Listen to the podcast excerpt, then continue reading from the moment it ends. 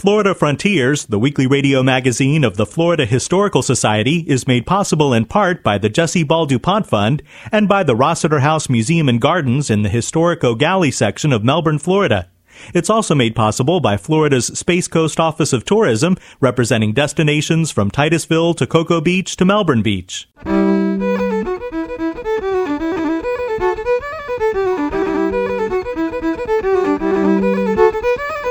This is Florida Frontiers, the weekly radio magazine of the Florida Historical Society, on the web at myfloridahistory.org. I'm Ben Brotemarkle, and coming up on the program, for fans of Florida history, the big story of 2013 was the 500th anniversary of the naming of our state by Ponce de Leon.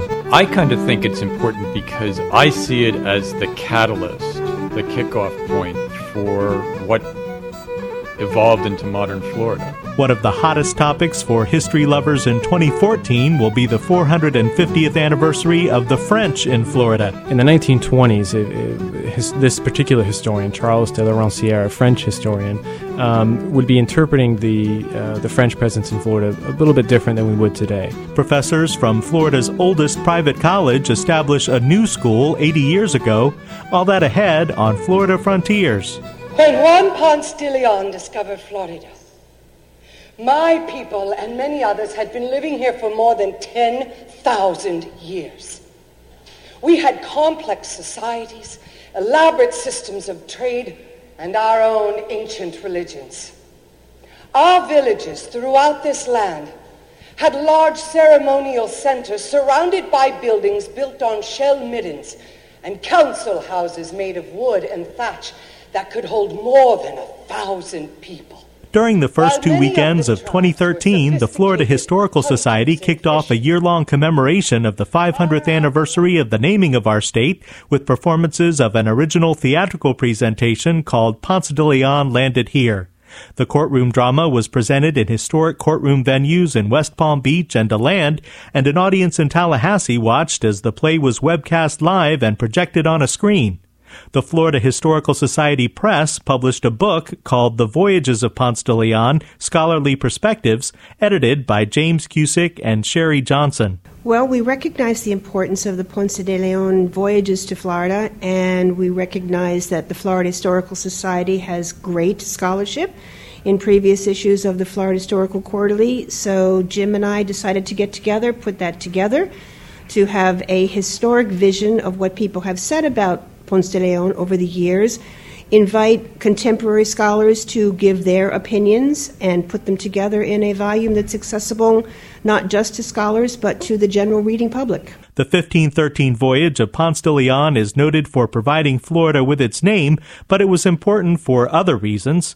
For example, this voyage was the first documented contact between Europeans and native Floridians and marks the discovery of the Gulf Stream, which would lead to future colonization efforts. James Cusick. I kind of think it's important because I see it as the catalyst, the kickoff point for what evolved into modern Florida.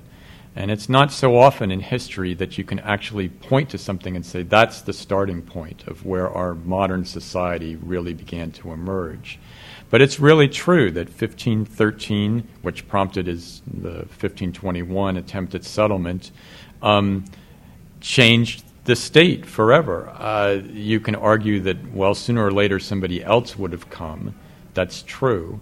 But the fact of the matter is, if you want to look at you know where Florida has been in the past 500 years, most of the things that started happening, the uh, influx of new peoples, the you know contested space between these new colonial explorers and Native Americans occurred there.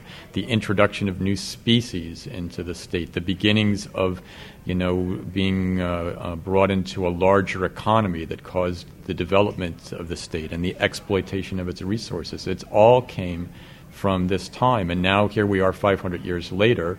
Uh, we should probably be doing an assessment of what's happened in the, five, the last 500 years and where are we going to be 500 years from now. I mean, maybe we should give some thought to where we're headed. Throughout the 500th anniversary of Ponce's first voyage, he has been characterized by some as a violent opportunist and by others as an intrepid explorer.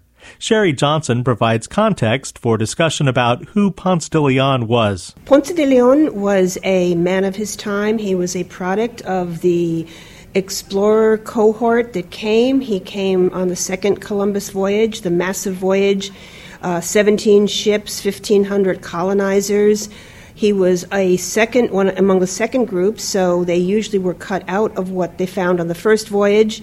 He made a mark for himself on Hispaniola, and subsequently, when he was cut out in Hispaniola, he was awarded the Adelantado, or the governorship of Puerto Rico. He went to Puerto Rico, made a substantial fortune, largely by su- supplying Spanish ships coming into the New World. And then, as is typical of that cohort, he was cut out by the Columbus family again. And in compensation, because of his networking, he was awarded the patent or the capitulacion to go and explore different regions. That capitulacion gave him title to go find Bimini.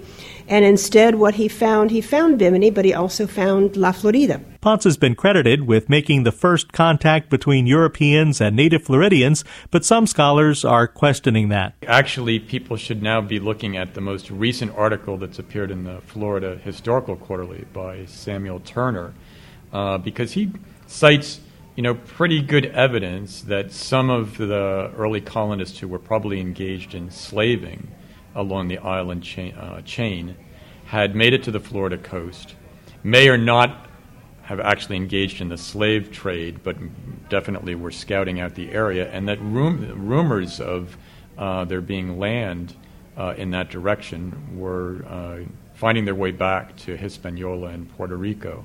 Um, and we know now, too, I mean, there's pretty good evidence that Florida, uh, some sketchy version of Florida, was beginning to appear on maps or cartographic records even before uh, Juan Ponce set out. Um, so, uh, so that does change the story a little bit. Cusick points out that it was the 1513 voyage that, in historical terms, literally put Florida on the map with a name. It is a reference to a Spanish speaking native in Florida who was able to translate for Ponce that has caused speculation that other Spanish were there before him. Cusick and Johnson believe it's more likely that this translator was a native from a Spanish controlled Caribbean island who made it to Florida before Ponce. Yes, we know there was trade among the Caribbean groups, trade as far north as the Mississippian culture. And the, the cultural brokers among these different people, it wouldn't have been uncommon for them to speak a mutually intelligible language. That one, a, a, a broker, a cultural broker from the Taino, could have been um, visiting the Calusa at the time, so it's not beyond the realm of possibility for sure.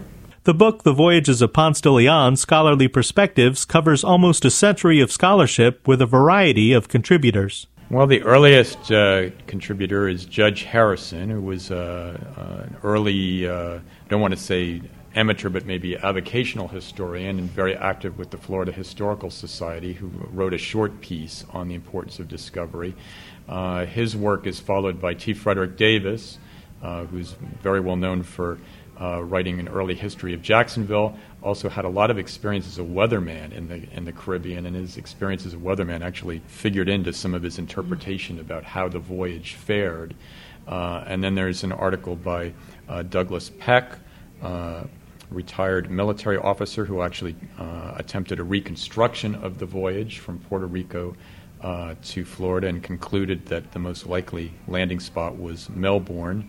Uh, and a very interesting. The, the, there's a small piece by an excerpt from one of Luis Arana's, who he was the historian of the Castillo de San Marcos here in San Augustine. Um, short but succinct piece. And so also very important because it mentions the uh, you know how we found out what the uh, what the three ships were and the mm-hmm. reg- you yes. know, and the documentation for the uh, registry of the ships.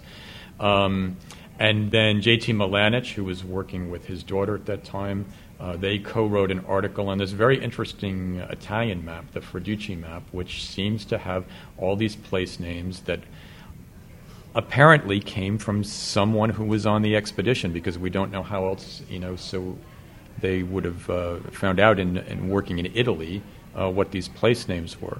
Um, and then we have a whole series of, uh, of new contributions, including J. Michael Francis's, which is on the Fountain of Youth and how the whole legend of the Fountain of Youth came into existence. And Brendan Sinoval's and Eugene Lyon's uh, work on the family history of uh, Juan Ponce. Amanda J. Snyder did a nice bibliographical wrap up. So, of things that are not available through the quarterly or through the Florida Historical Society, uh, that you can turn to her bibliography and find additional re- reading material. Um, and all of this stuff is fairly short to read. It's nice that it's a short Yeah. book and you can get through it quickly, but it has a lot of essentials in it. You can you can trace um, the changes in uh, in knowledge. I mean, I mean uh, Benjamin Harrison's work still cites 1512 as the year that the voyage took place. By the time you get to T. Frederick Davis, they've you know the historians have finally uh, you know you know uh, analyzed the text and know that it, it wasn't in 1512; it was in 1513. Uh, there's the um, there are good or fairly good, I think, English translations of the Spanish texts. I mean, they they were done you know a, a little early on. You can find newer translations that would that would that are slightly different in their in how they the language they use or the words they choose for the translation, but they're still good, solid translations.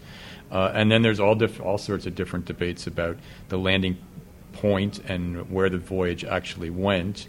Um, so it's uh, it's certainly not the last word on this subject. But if you want to uh, become fairly quickly uh, knowledgeable about what the debate is and the literature that it's based on, it's great for that. And while the legend of Ponce searching for the mythical fountain of youth endures, Cusick and Johnson point out that there is no evidence to support this idea. James Cusick and Sherry Johnson are editors of the book The Voyages of Ponce de Leon Scholarly Perspectives. You can watch the original courtroom drama Ponce de Leon Landed Here at myfloridahistory.org slash Ponce. I came here to the New World in 1493 on the second voyage of Christopher Columbus.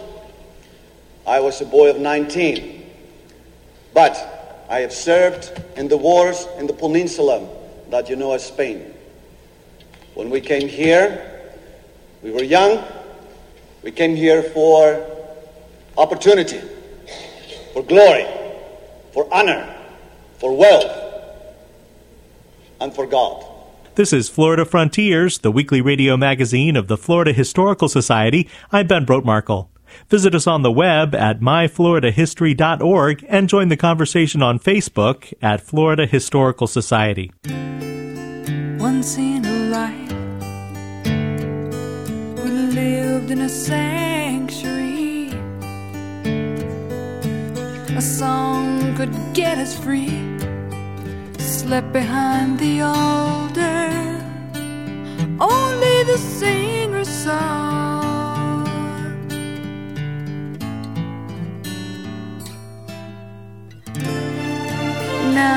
It goes years old. Times we took along, stealing it out the night. It's hard on the telephone,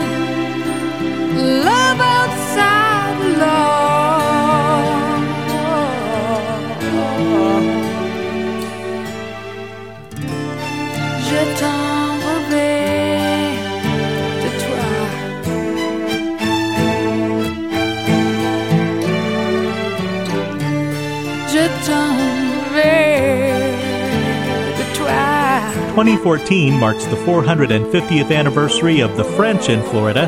Ben DiBiase is Educational Resources Coordinator for the Florida Historical Society and archivist at the Library of Florida History in Cocoa.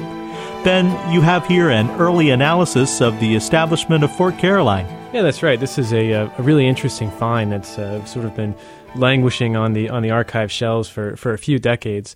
Um, and what it is, it's a uh, uh, the the manuscript. It's actually a, a, an office proof, so it's one of the last um, sort of proof copies of a manuscript um, entitled "The uh, French Florida: A Narrative Based on the Earliest Accounts."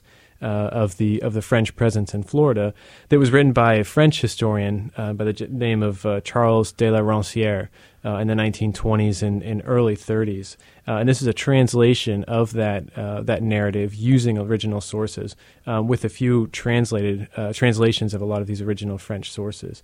Um, and it's about uh, uh, the size, sort of legal size paper. Um, you can tell the paper's um, rather yellow from from sitting on the on the shelves for so long, and it's sort of made its way around the state with the Florida Historical Society, and, and was never actually sent to sent to the publisher. Now, what we're what we're talking about here, is, as you said, is a manuscript that was intended for publication, but it, it never made it to book form. Why is that? Yeah, this is really an interesting story in itself.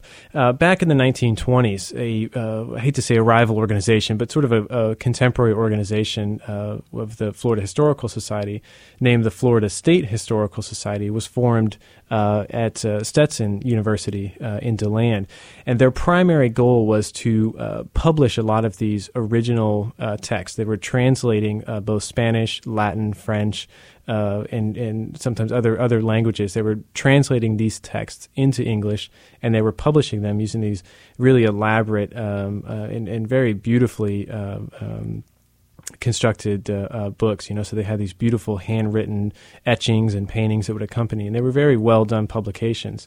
Um, and that was really their primary goal. So the Florida Historical Society, on the other hand, published scholarly articles through the Florida Historical Quarterly. We held annual meetings with paper presentations, but the Florida State Historical Society was really interested in just publishing um, publishing these un, uh, unknown manuscripts. Essentially, they would travel around and try and find uh, any of these manuscripts, you know, throughout the world. Uh, the problem that occurred, unfortunately, was uh, what happens with a lot of, of uh, humanities and nonprofit organizations was funding. Uh, and of course, the, the Great Depression hit, and the State Historical Society lost a lot of its funding, lost a lot of its membership. Uh, so the Florida Historical Society essentially um, took over the, the publication process. They took over their collection, so their library collection was sent to the Florida Historical Society, and a lot of the manuscripts that were essentially ready to go to press, uh, it was halted and they were sent to FHS. And, and uh, uh, in the case of French Florida, it was uh, for some reason it w- was never really picked up again. Does this analysis from the 1920s hold up today as, as more research has been done into the French colonization effort in Florida? Well, you know, it's interesting. Uh, history is a very fluid study, right? So we're always, our interpretations are always sort of changing and evolving. And of course, the in the 1920s, it, it, his, this particular historian, Charles de la Roncière, a French historian, um, would be interpreting the uh, the French presence in Florida a little bit different than we would today, um, and you'll see that throughout the text. You know, so when it, his narrative did utilize a lot of primary sources, but the way that he interpreted those sources is a little bit different. But it's incredibly important because not only did he write a narrative of the French presence in Florida but in this book, he included a few word for word translations of those original documents. And that's what's really important uh, because there are very few that have been uh, translated in their entirety into English for English uh, scholars to, to utilize. So if you don't speak French, it's very difficult to uh, to sort of rifle through uh, Lemoyne's narrative of um, uh, the French in Florida. So what he did was actually translate the uh, the Lemoyne narrative, but also another narrative by a, a French sailor by the name of uh, Gourgues who traveled back to uh, back to Florida in 1567 on sort of a revenge mission after the Spanish, after Menendez had sort of wiped out the uh, the French fort at Fort Caroline. He came back in 1567 and did the same thing. He ended up killing a lot of the Spanish soldiers that were um, occupying uh, what were now Spanish forts along the east coast of Florida. Um, and his narrative has never been translated into English, but it was translated in the 1920s. And, and to my knowledge, it, it still hasn't been translated in its entirety. So this is really the only English translation that we have of that 1567 account. But when you put all of this together, it really makes for an incredible uh, source, right? That, that, historians can still utilize. Now, we're not utilizing it in face value, right? We can't just read a narrative and think, oh, this is exactly what happened. But we can, with a, with a very sort of keen eye, we can parse out a lot of details from this narrative and from the uh, contemporary Spanish narratives of the uh, the attack on on Fort Caroline and the establishment of St. Augustine, um, and through these uh, through these sources, we're able to sort of parse out, you know, and get a little bit closer to what actually happened because it's very difficult, you know, with 16th century um, studies. We just don't have a whole lot of documentation, so we sort of uh, try and take take whatever we can get, so to speak. Great. Well, thanks a lot, Ben. Sure. Thank you. Ben DiBiase is Educational Resources Coordinator for the Florida Historical Society and archivist at the Library of Florida History in Cocoa. The Florida Historical Society Press will be publishing the manuscript of French Florida in 2014, and the theme of the Florida Historical Society annual meeting and symposium in May is La Française en Floride Historical and Cultural Influences. More information is at myfloridahistory.org.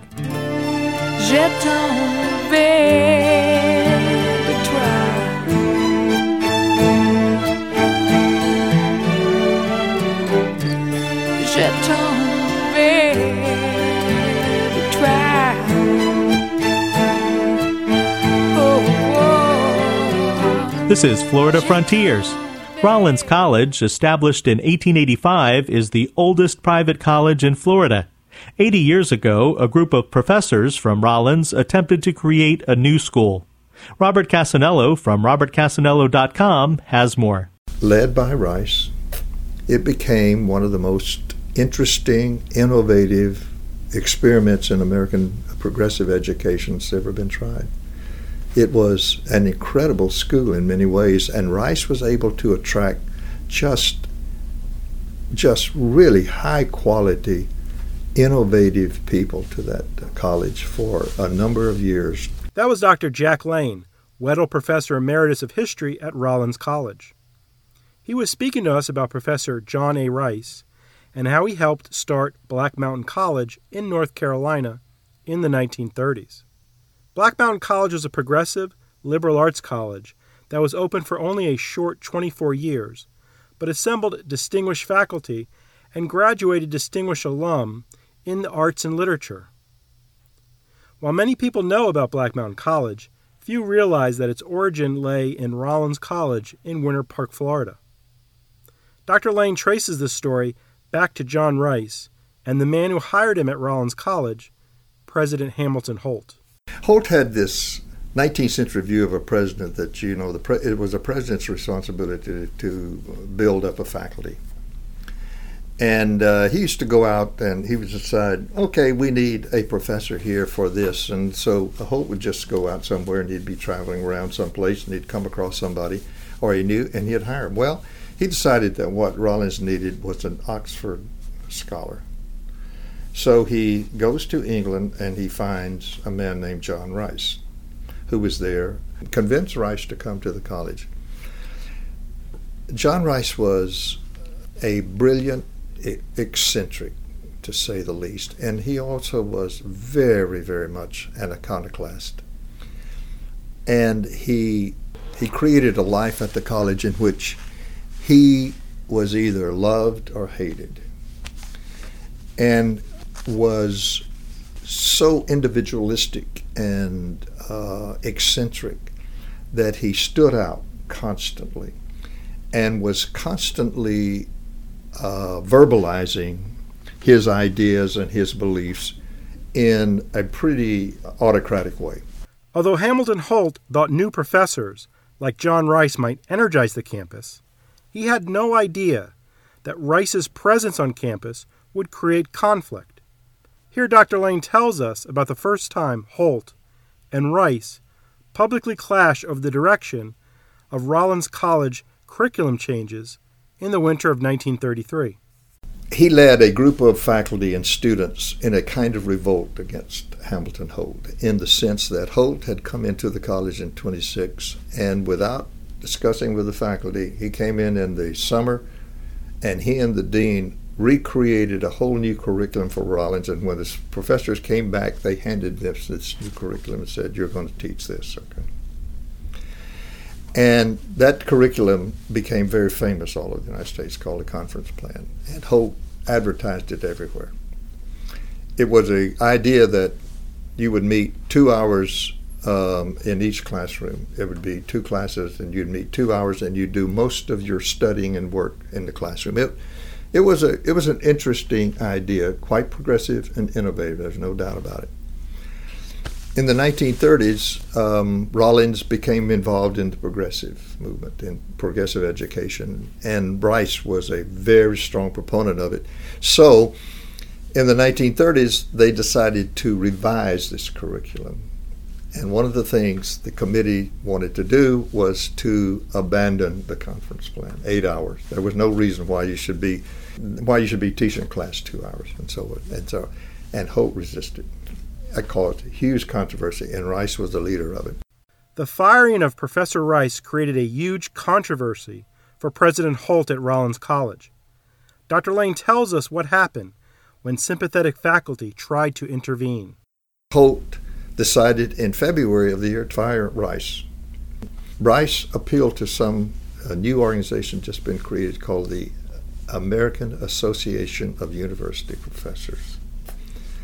And he asked them to investigate it, and Holt invited them down to investigate. So it was a national scandal. When a group of professors went to Holt and said, you know, don't do this, stop doing it, Holt fired them. If they're going to stand with Rice, he fired them too. So altogether, about eight professors. He fired about eight professors. They gathered in a group and decided, well, you know, we have ideas for an education. Let's put them. Let's put them to use. Let's put our money where our mouth is. So they created Black Mountain College in North Carolina. Alice Sebrell, program director at Black Mountain College Museum and Art Center, spoke to us about the early years of Black Mountain College and the auspicious start the college had in attracting young, talented artists from Europe. I think one of the most fascinating parts of the early story of Black Mountain College was the influx of German refugees, or European refugees, let's say, who came over um, escaping Hitler's tyranny. Um, Black Mountain College was one of the places where they came, found refuge, found uh, uh, fertile environment for ideas and practices that they had already been working on over there. One of the key figures, or two of the key figures, were Josef and Anni Albers. And they came over in the fall of 1933. Josef to lead the art department and Anni to lead the weaving program. But they weren't the only ones. There were others. I think that's a really important part of the early stories. Josef Albers was probably the most famous artist connected with Black Mountain College during the 1930s. Although numerous artists, architects, and even poets thrived at Black Mountain College in those early years, John Rice, the upstart founder of the college, did not fare as well at his new home. Dr. Lane tells us ultimately what happened to Rice after he left Rollins College the faculty finally got fed up with Rice and fired him too at Black at Black Mountain.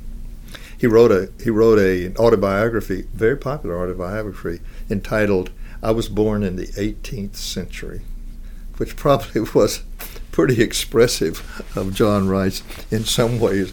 The contradiction of him being this modern progressive educator and thinking of himself as an 18th century resident.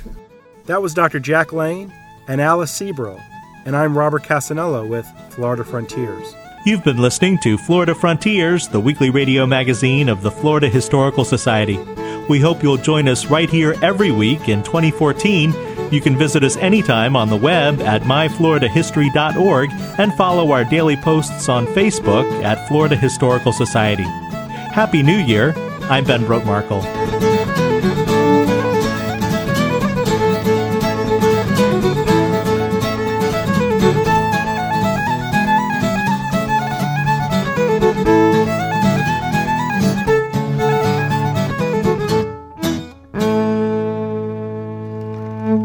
Florida Frontiers, the weekly radio magazine of the Florida Historical Society, is made possible in part by the Jessie Ball DuPont Fund and by the Rossiter House Museum and Gardens in the historic Eau Gallie section of Melbourne, Florida. It's also made possible by Florida's Space Coast Office of Tourism, representing destinations from Titusville to Cocoa Beach to Melbourne Beach.